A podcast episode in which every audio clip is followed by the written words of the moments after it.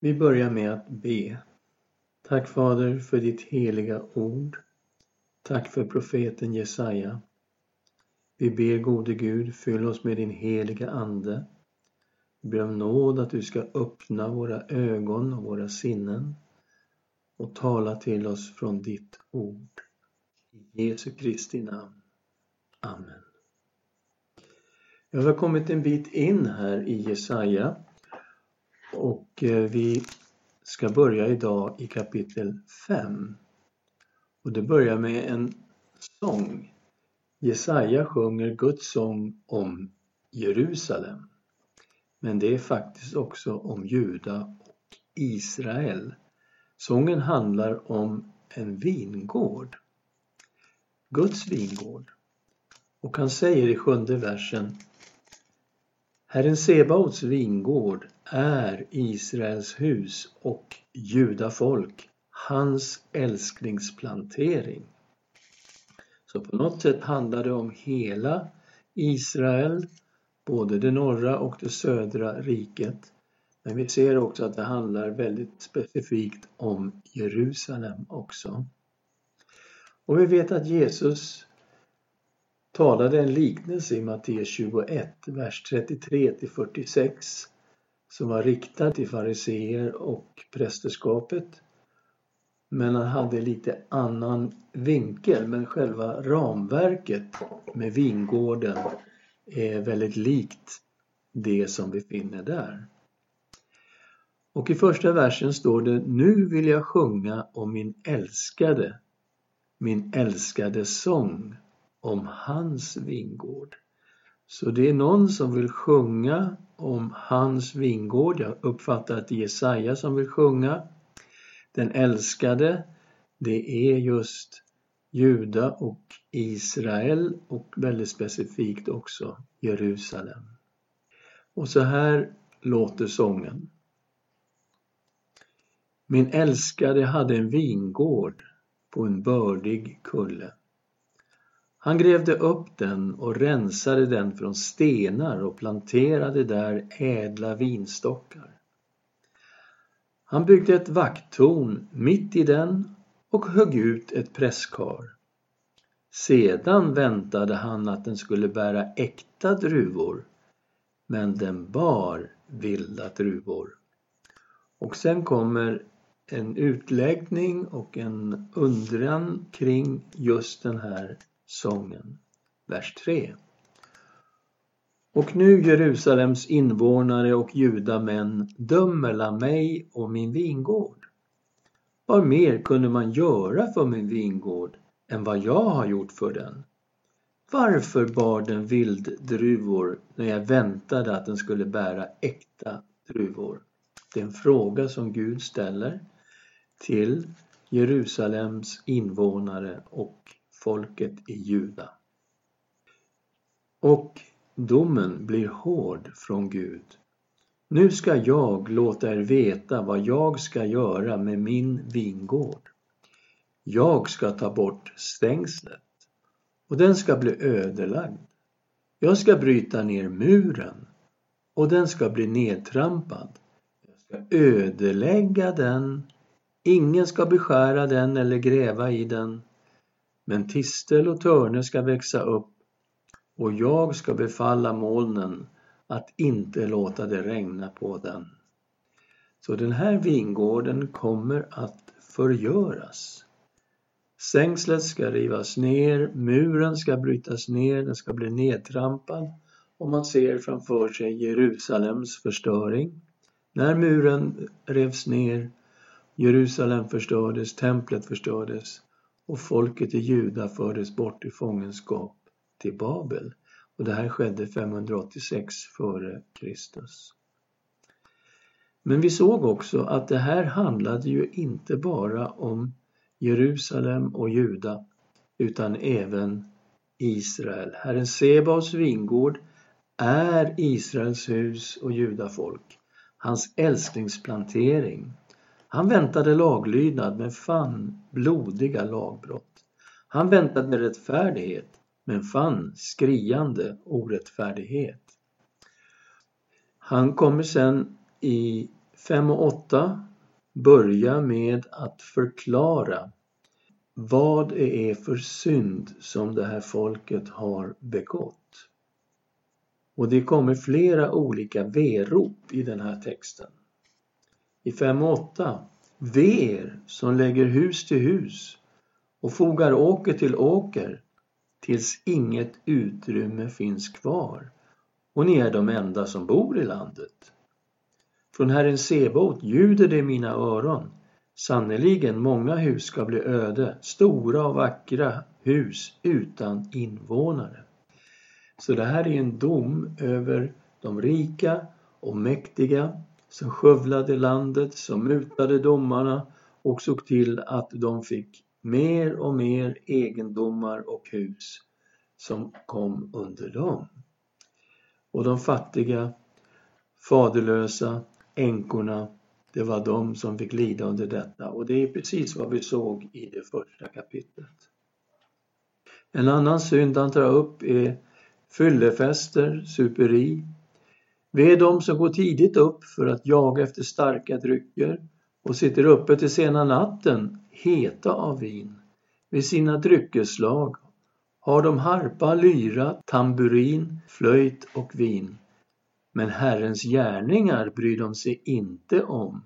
Hans händers verk intresserar dem inte. Och så kommer det en dom här i trettonde versen. Därför ska mitt folk föras bort i fångenskap, för de saknar kunskap. Dess ädlingar ska dö av hunger, dess larmande skaror förtorka av törst. Därför ökar dödsriket sitt begär och spärrar upp sitt gap utan gräns. Stadens främsta ska fara ner tillsammans med de larmande och bullrande skaror som jublar där inne. Så det handlar om en fångenskap som en dag kommer att ske. Och vi minns profetens kallelse i kapitel 6 där det handlade om just detta att de, folket skulle inte vända om. Landet skulle bli ödelagt och folket skulle föras långt bort till ett annat land. Och även när det till slut bara var en tiondel kvar av landet, då skulle också det förödas och föras bort.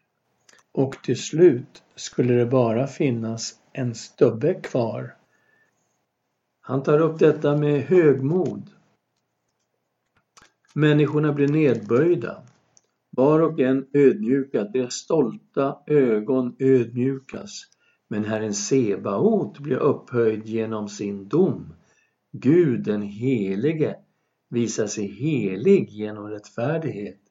Så Guds domar visade att han var helig. Vi kommer ihåg kallelsen igen. Helig, helig, helig är Herren Sebaot. Vi ser här också i den sjuttonde versen. Då ska lammen få beta på sin egen mark och på de rikas ödetomter ska främlingar få sin föda. Landet kommer att vara öde och det beror på att det har varit en invasion och folket har förts bort i fångenskap. Han fortsätter med ett verop till och det handlar om oärlighet och falskhet. Ve dem som drar fram missgärning med lögnens band och synd som med vagnslinor. Till dem som säger, och här talar de mot Gud, tror jag. Han får skynda sig, han får utföra sitt verk snart så att vi får se det. Det som Israels helige bestämt får närma sig och komma så att vi får känna det. Så de hånade profetiorna som kom ifrån Jesaja och utmanade. Låt det komma får vi se vad det är för någonting. Vers 20. Nytt verop. Ve dem som kallar det onda gott och det goda ont, som gör mörker till ljus och ljus till mörker, som gör bittert till sött och sött till bittert. Ve dem som är visa i sina egna ögon och håller sig själva för kloka. Ve dem som är hjältar i att dricka vin och duktiga på att blanda starka drycker. De som frikänner den skyldige för mutor och berövar den rättfärdige hans rätt. Så här kan vi se hur den här synden var väldigt utbredd och vi ser också vad Herren hade förväntat sig att finna i hans vingård. Och Guds domar ska komma och de kommer att komma genom främmande folk. Det handlar om Assyrien i första hand och i andra hand Babel. Och vi kan se hur de här domarna utfördes.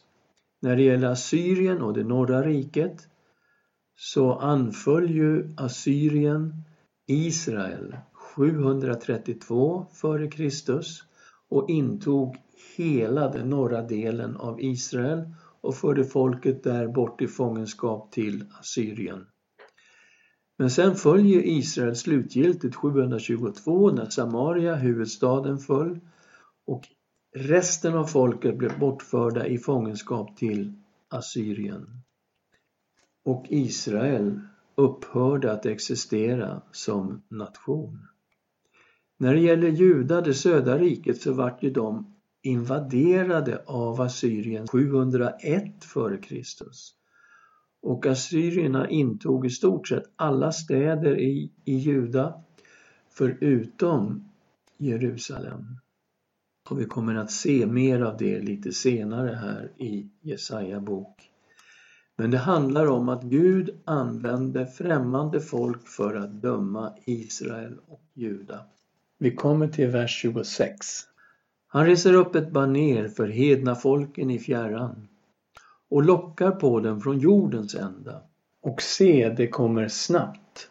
Ingen bland dem är trött eller stapplar. Ingen slumrar eller sover. Bältet runt deras höfter lossnar inte. Deras skoremmar går inte av. Deras pilar är skarpa. Alla deras bågar är spända. Hovarna på deras hästar är som flinta. Deras vagnshjul liknar stormvinden. Deras rop är som en lejonhonas rytande. De ryter som unga lejon. De morrar och griper sitt rov och bär bort det. Ingen finns som räddar. På den dagen ska det dåna mot dem, som när havet dånar. Ser man ut över landet är där mörker och nöd. Ljuset förmörkas av tucken. Så vi ser ju en bild här av en oemotståndlig fiende. En väldig armé som väller in över Israel och faktiskt Juda. Sjätte kapitlet har vi ju redan studerat. Så vi kommer nu till kapitel 7. Och kapitel 7 och i början av kapitel 8 handlar väldigt specifikt om när Aram och Israel hade gjort en allians för att angripa Juda. Så Aram med Damaskus som huvudstad och Israel med Samaria som huvudstad skulle då angripa Juda. Och vi läste det här redan i Andra Konungaboken kapitel 16 men vi ska läsa igen några verser här. Vi börjar i vers 5. På den tiden drog kung Resin av Aram och pekade Maljas son Israels kung upp för att erövra Jerusalem. De belägrade Ahas men kunde inte erövra staden.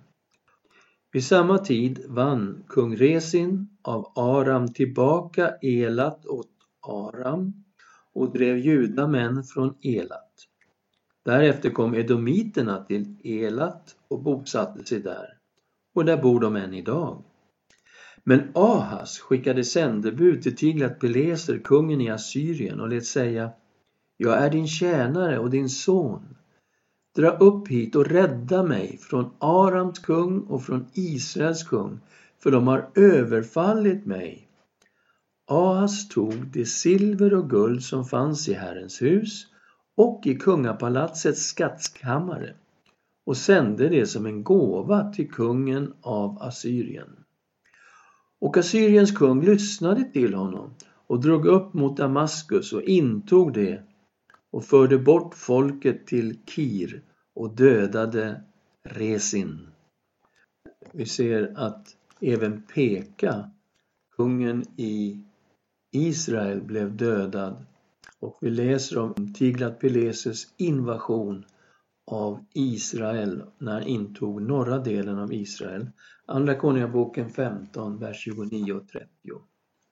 När Peka var kung i Israel kom den assyriske kungen Tiglat-Pileser och intog Ion, Abel Betmaka, Janoa, Keders, Hasor, Gilead, Galileen, hela Naftaliland och förde bort folket till Assyrien.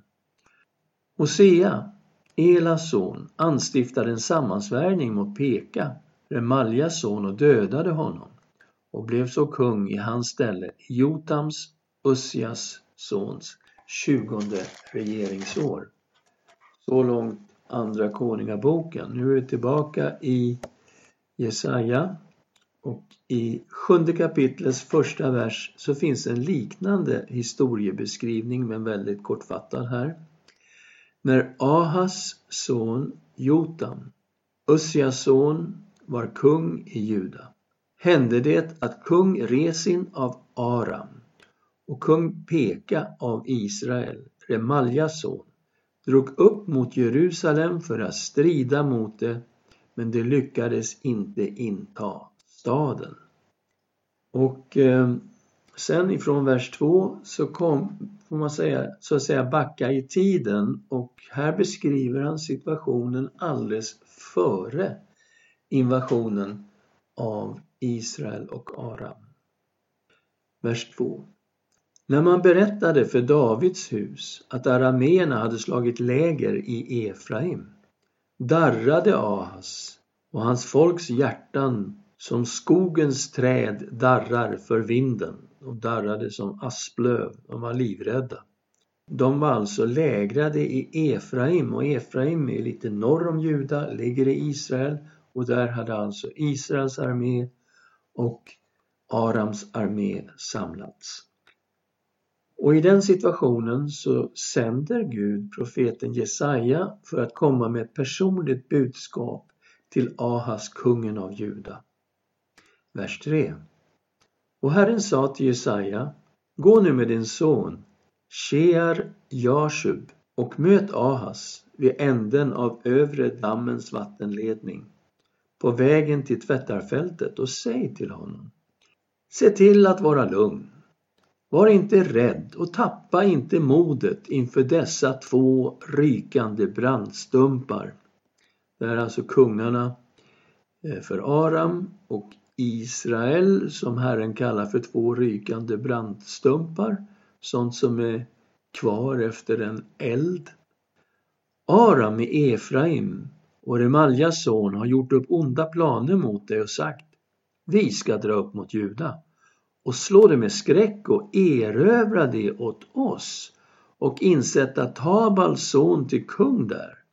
De hade tydliga planer på att sätta en marionettkung där i Jerusalem och Juda skulle då tillhöra Israel och Aram. Och det här namnet på Jesajas son är lite märkligt. Han heter alltså Shear Jashub. Och det betyder en rest ska vända om. Och vi vet ju att det är en huvudtema här, detta med kvarlevan och resten. Och visst, Jesaja hade ju fått veta att folket skulle inte omvända sig. Guds domar skulle gå över folket. Men han hade också fått reda på att det skulle finnas en rest, en kvarleva, en del av folket som hade vänt om till Herren. Och här möter vi en son till Jesaja som heter En rest ska vända om. Vad säger då Gud i den här situationen? I vers 7. Men så säger Herren Gud, det kommer inte att hända. Det kommer inte att ske. Arams huvudstad är Damaskus och Damaskus huvud är bara Resin. Inom 65 år ska Efraim vara krossat och inte mer vara ett folk. Och Efraims huvud är Samaria och Samarias huvud är bara Remaljas son. Står ni inte fasta i tron har ni inget fäste. Okej, okay, så Gud säger det här kommer aldrig att ske. De kommer inte att inta Juda, inte på något sätt. Och det här sker ju då 735 f.Kr. Och Assyriens kung invaderar norra delen av Israel och intar hela Aram år 732. Det är alltså bara tre år efter detta. Och sen blir då Israel efter det här skattepliktiga till Assyrien och tvingas betala skatt varje år till dem. Och 722 så fullbordas då eh, Assyriens verk och Guds dom över Israel när assyrierna intar Samaria och för Israel bort i fångenskap. Men hur kan det då stå en sån vidlyftig siffra här när det bara tog tre år och sen maximalt 13 år innan Israel var helt besegrat? Det står inom 65 år ska Israel vara krossat och inte mer vara ett folk. Ja, vad som hände där 722 det var ju att assyrierna tog de norra stammarna, de tio norra stammarna och förde dem in i fångenskap till Assyrien och placerade dem på olika platser i det väldiga assyriska riket. Sen förde de in andra folk där Israel hade varit. Det läser vi om i Andra Konungaboken kapitel 17. Men när vi läser Esra förstår vi också att påföljande assyriska kungar efter Tiglat-Pileser till, till exempel Esarhaddon och Asurbanipal de förde också in folk i det norra riket. Och det är från den här blandningen av folk som samarierna kom. Det folkslag som fanns i det här området på Jesu tid. Samarierna som bodde i Samarien. Och det är klart utifrån det perspektivet så är det ganska rimligt att det står här inom 65 år ska Efraim vara krossat och inte mer vara ett folk. De fungerade ju inte som ett folk, de fanns ju så att säga kvar men utspridda på olika platser i det väldiga assyriska riket. Och det här är ju fantastiska ord för den vettskrämde kung Ahas och folket de darrade som asplöv. Och vad säger då Herren till Ahas? Vi kommer till tionde versen. Herren talade till Ahas igen och sa Be om ett tecken från Herren din Gud. Be om det nere från djupet eller uppe från höjden. Men Ahas svarade Jag vill inte be om något tecken. Jag vill inte fresta Herren. Då sa Jesaja, lyssna nu. Ni av Davids hus, räcker det inte att ni tröttar ut människor?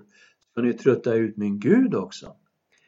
Därför ska Herren själv ge er ett tecken. Se, jungfrun ska bli havande och föda en son och hon ska ge honom namnet Emanuel. Och det här är ju en vers som vi hittar i Matteus evangeliets första kapitel där det handlar om Jesu födelse. Och vi kommer in i en situation i Matteus 1 där Josef har kommit på att Maria är gravid och han bestämmer sig för att skilja sig från henne. Matteus 1 och 20. Men när han funderade över detta, då visade sig en Herrens ängel för honom i en dröm och sa Josef, Davids son, var inte rädd för att ta till dig Maria som din hustru. För barnet i henne har blivit till genom den helige Ande. Hon ska föda en son och du ska ge honom namnet Jesus för han ska frälsa sitt folk från deras synder. Allt detta hände för att det som Herren hade sagt genom profeten skulle uppfyllas. Se, jungfrun ska bli havande och föda en son och man ska ge honom namnet Emanuel. Det betyder Gud med oss. Så Matteus citerar den här versen som en bekräftelse på jungfrufödseln. Att Maria hade blivit gravid genom den helige Ande. Men när vi kommer här i Jesaja kapitel 7 så hittar vi ju versen i ett lokalt sammanhang. Så även om det finns en uppfyllelse i Jesu födelse så finns det också en lokal uppfyllelse här som har distinkt att göra med den situation som vi beskriver just nu. För vi läser versen igen. Därför ska Herren själv ge er ett tecken. Se, jungfrun ska bli havande och föda en son och hon ska ge honom namnet Immanuel. Gräddmjölk och honung skall han äta tills han förstår att förkasta det onda och välja det goda. För innan pojken förstår att förkasta det onda och välja det goda skall landet för vars båda kungar du fruktar vara övergivet. Det handlar ju om Israel och Aram och de båda kungarna är ju Peka och Resin. Så det har en lokal uppfyllelse. Och det är innan pojken förstår att förkasta det onda och att välja det goda. Det rör sig alltså om tre år i verkligheten. Mellan 7.35 till 7.32.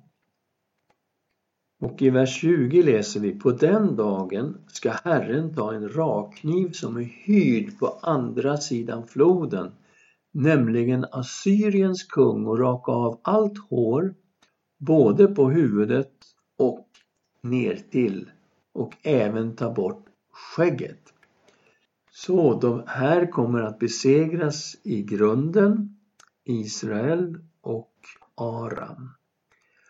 Och att deras hår skulle rakas av, det handlar om fångar och fångenskap och det handlar om skam. Men det står här, på den tiden ska Herren ta en rakkniv som är hyrd på andra sidan floden, nämligen Assyriens kung.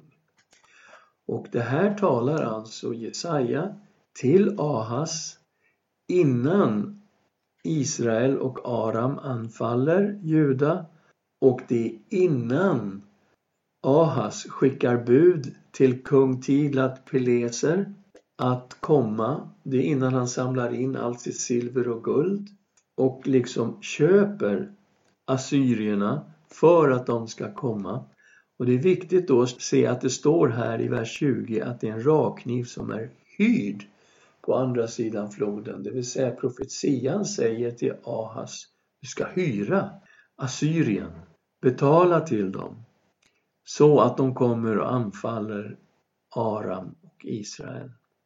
Vi går nu till åttonde kapitlet och vi ska se det här typiska hebreiska, hur man upprepar.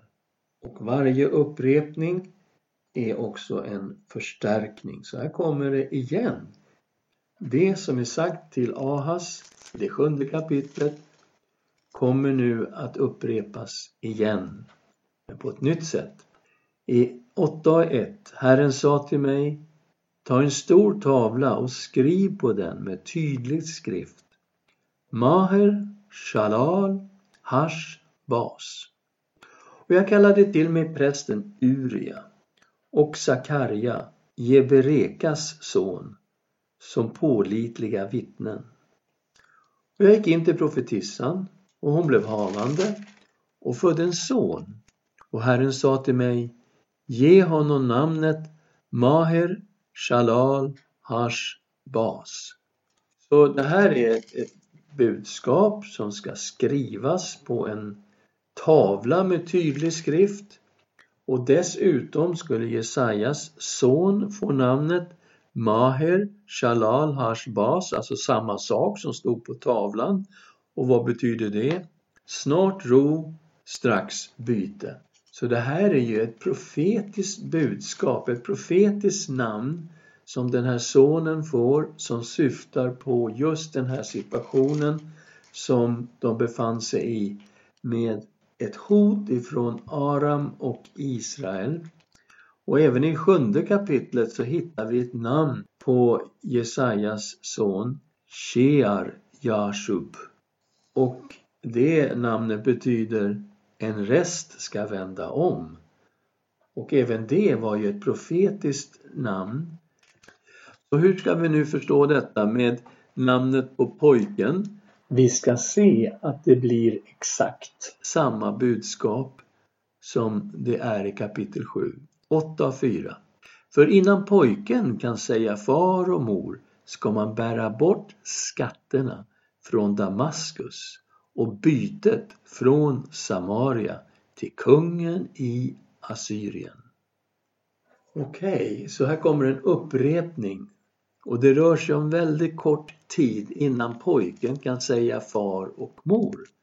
Det är tre år mellan 7.35 till 7.32 och det märkliga i profetian är att det här kommer att ske. Aram kommer gå under, Israel kommer att gå under. Ja, och på samma tema så kommer det nu nästan som en sammanfattning av vad han har sagt tidigare i kapitel 7 och 8. Vi är framme i kapitel 8, vers 5. Och här talar Gud till Israel och Aram som föraktar Juda och tänker vi ska snart ta det här landet. Herren talade till mig igen. Han sa detta folk föraktar Siloas vatten som flyter så stilla och jublar över Resin och Remaljas son som då var Peka. Så detta folk som jublade över Resin och Peka det var ju Israel och Aram och de föraktade Siloas vatten. Det var en källa i Jerusalem som hette Gionkällan och därifrån fick Jerusalem sitt vatten. Och det här vattnet då flöt väldigt stilla.